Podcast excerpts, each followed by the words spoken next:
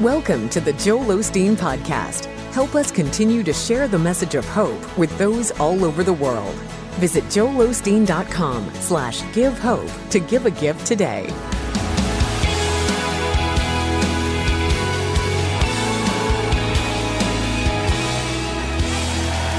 Thank you, Father. We're hanging on to you. Amen. You may be seated. You know, we have such a privilege in prayer. You know, sometimes we take prayer for granted, but prayer is a privilege. It's talking to God, communicating with God. You see, the Bible says that when our spirit connects with God's spirit, something incredible happens.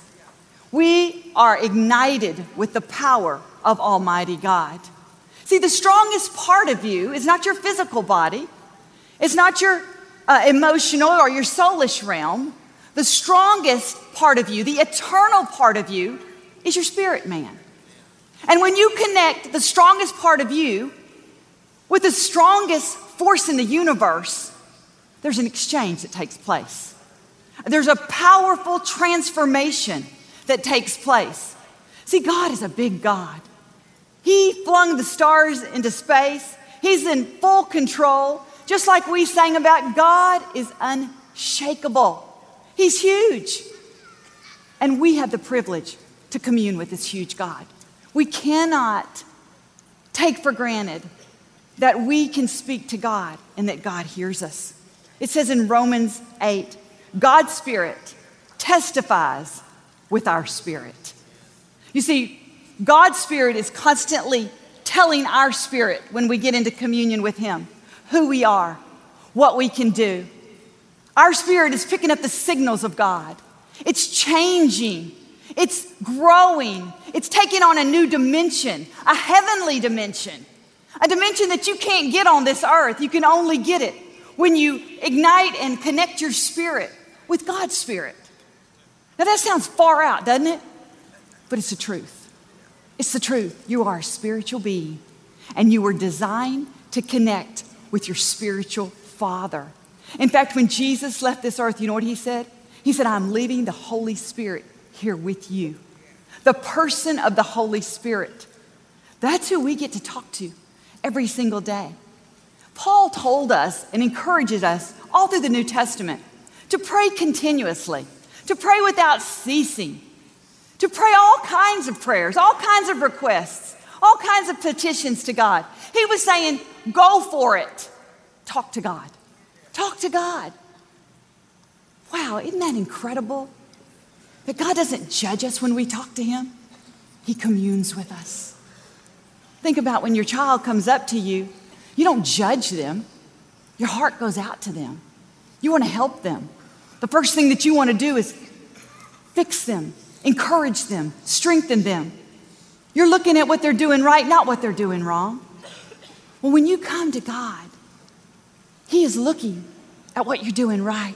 He sees that recreated spirit within you, and He is connecting His spirit. The very lifeline of heaven is being connected to you. You know, Jesus gave us an example of a habit that He had. And it says that Jesus would often withdraw to lonely places, leaving the crowd to connect with his Father in heaven. He also told us this in Matthew 6. But when you pray, go into your room and shut the door. He says, when you pray to your Father who is unseen in secret, he will reward you openly. You see, Jesus was saying, not only do I need to get away from the crowds, my crowded life, the needs of the world to get with my Father, but you should too. We must withdraw from this busy schedule, from this crazy, hectic world, and get alone with God. We need to meet with God every single day alone. In fact, Jesus said in Matthew 6, He says, When you go into your room and you shut the door, you pray in secret, and God will reward you in secret. God will communicate and bear witness with your spirit that you are a child of the Most High God. You are connecting the strongest part of yourself with the strongest force of the universe. You are transforming your inner life, your inner life. That's where the, the spirit dwells. That the Bible says it's the spirit of the man that sustains the man.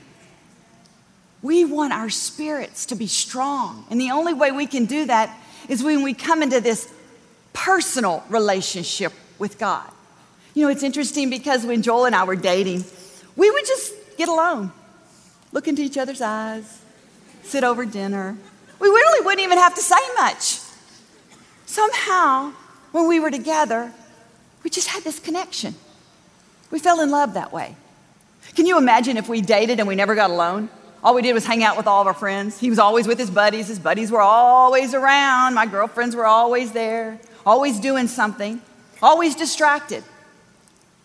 Would we have fallen in love the way we fell in love when we just sat with each other, looked at each other, got to know one another? It's interesting. I know him quite well. In fact, we were married eight years before we had our son Jonathan. So we did we, we spent a lot of alone time together. I know what he likes to eat. I can pretty much tell you what he likes and doesn't like. In fact, if we're not together, somehow even if I'm by myself and a situation arises, I just know what he would tell me to do. Now, if I do it or not, that's another story. But just somehow, from being with him and building this relationship, I know what he would want me to do. And you know, that's how it is with our relationship with God.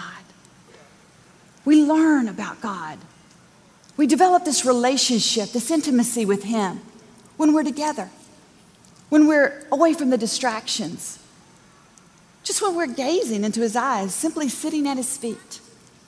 You see, when we set ourselves apart, God sets us up to win. When we're willing to let go of the distractions, to push through getting alone with him. And I can tell you that there is a push through that you have to do. Because sometimes you can sit there and you don't know what to do. Maybe you take a scripture and you just ponder it over and over. Maybe you sit there and you just say, God, I thank you. I love you. Thank you for breath to breathe. Thank you for this day. Thank you for molding me and making me who I am. Father, I want to know you more. Reveal yourself to me, God. I don't know what that intimacy looks like for you, but I can tell you this that you have a need. The only thing that's going to satisfy your soul, the only thing that's going to give you vision for your life is to sit at the feet of Jesus, to set yourself apart, to say it's worth it. It's worth building a relationship. See, Jesus is waiting for you. He's waiting to fill you with victory. He's waiting to fill you with joy. He's waiting to fill you with a new dimension in your thought life. He's waiting for you.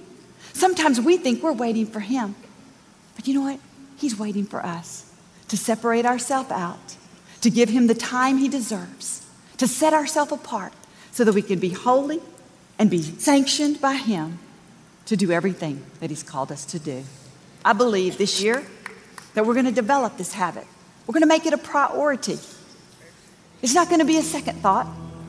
We're not going to try to make time. We are going to make time. See, time is so valuable. And when we realize time is valuable. You can make money. You can always make more money. You can get another job, but you can't make time. Time is precious. And if we don't carve it out, it'll get away from us. We need to spend our time wisely. We need to spend it with God. Amen? Amen.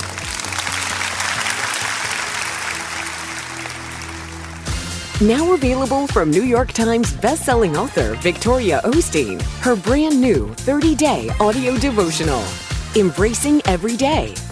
In this uplifting 30 day audio devotional, you'll be challenged and inspired to start living with greater faith and favor every day.